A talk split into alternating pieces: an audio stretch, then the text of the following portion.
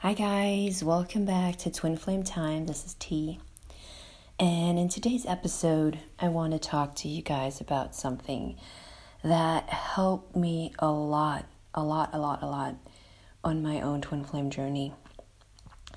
And um, in a previous episode, I talked about how I, at the beginning, when I met this other person, and I felt there was something special about it. I didn't understand it until I found a video um, of a twin flame reader who was actually talking about different stages in her own twin flame dynamics and the things that helped her. And one of the things that she said was talking about the mirroring. So, what does the mirroring mean? So, in that twin flame connection, one thing that is very significant is that you and your twin flame might mirror each other. Meaning, for example, your twin flame is ghosting you.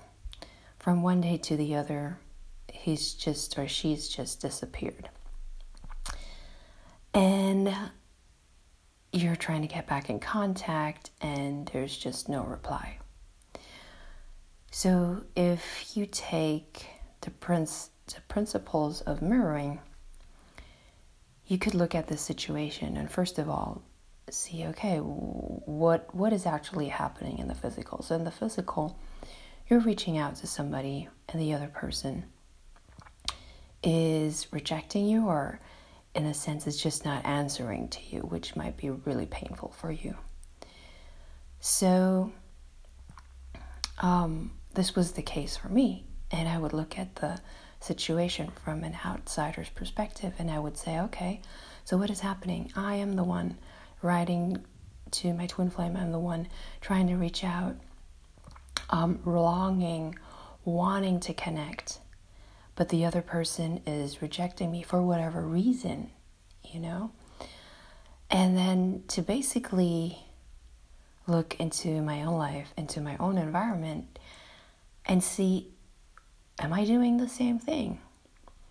So it was pretty significant when I received a call from my father.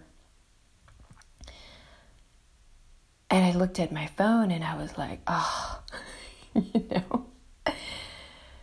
And I would just not take up the phone. And a couple of days later, my mom would call. And I'd be like, ah, I'll call her back later. I'll call her back later. And I would just notice that, oh man, I'm doing the same thing. I'm doing exactly the same thing. There are my parents that try to connect with me that try to reach out to me.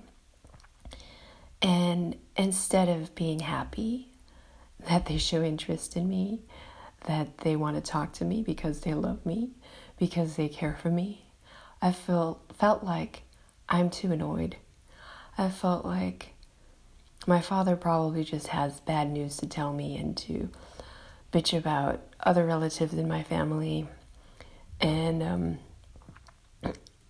my mom is just trying to touch base, but it's not so important right now. I have other things on my mind.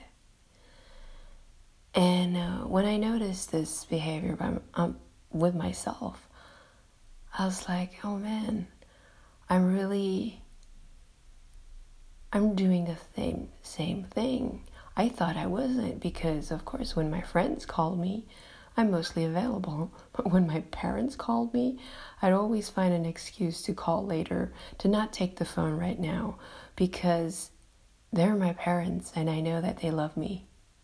You know, and I kind of felt maybe this is the same way how my twin flame feels. Like there's so many things going on in his world.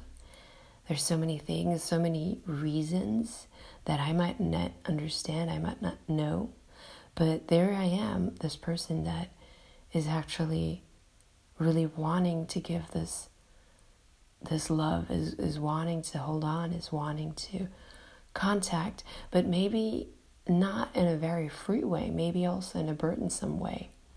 Because, of course, um, if I'm longing for somebody, there is a lack. There is, I'm not being unconditional in that sense.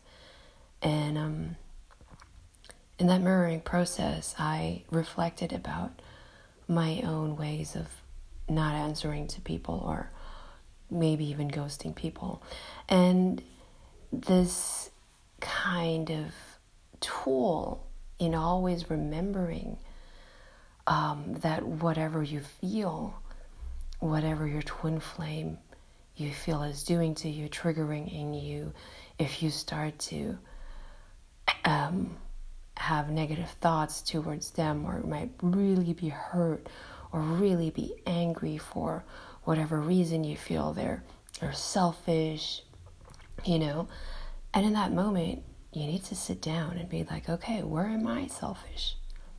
Where am I being selfish? And it might be in areas where you don't even look at because your attention is not there, because it's not that important to you. But we're all connected, and this is about soul growth. And this journey is about cleaning up your life and not about getting together with this other person. Although this is basically the motivation that we have is to do the work because we want to end up with this person because they gave us something so significant, something so special that we might think that we will never be able to get again, especially in the initial stages where we're just so overwhelmed with these emotions, with these wonderful feelings, with this. We just think, I don't know, there is just somebody that I've met in this lifetime that is my perfect match. And um, some of you might think, well, how how can she feel this love towards her twin flame and still say that she loves her partner? And this is also something that I was afraid about to be judged when I started this podcast because I think for a lot of people, this might not be understandable. Because this twin flame love is something that is very special. But in the end, love is love. And love is totally free from attachment. Love just is. Love doesn't need another person. Love is basically always available.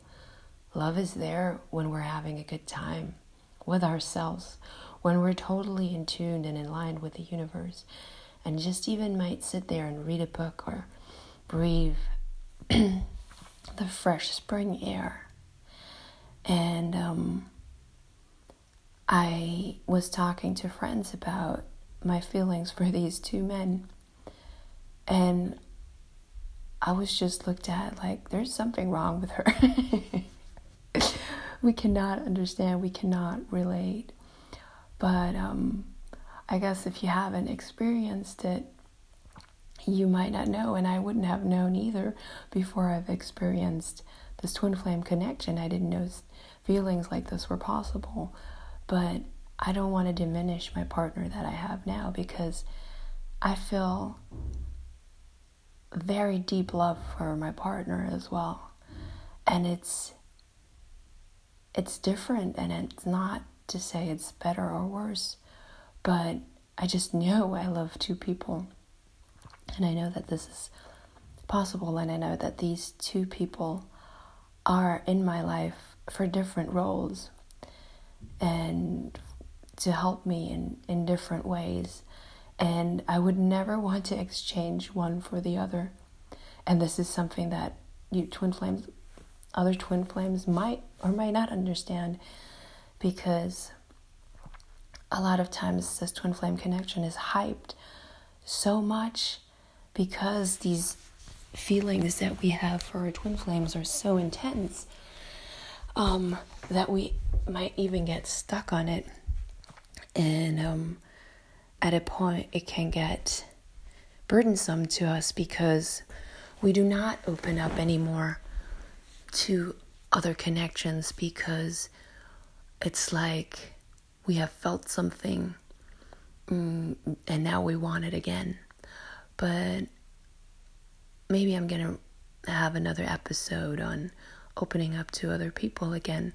I think in most of the twin flames journey that I've met, there comes a point where we need to let go of our twin flame in order to evolve um, on our own journey. And this also means not not loving the other one, but it means to just open up to the possibility that you and your twin flame might not get together because there is no guarantee. And I've heard so many twin flame stories that um, end up differently.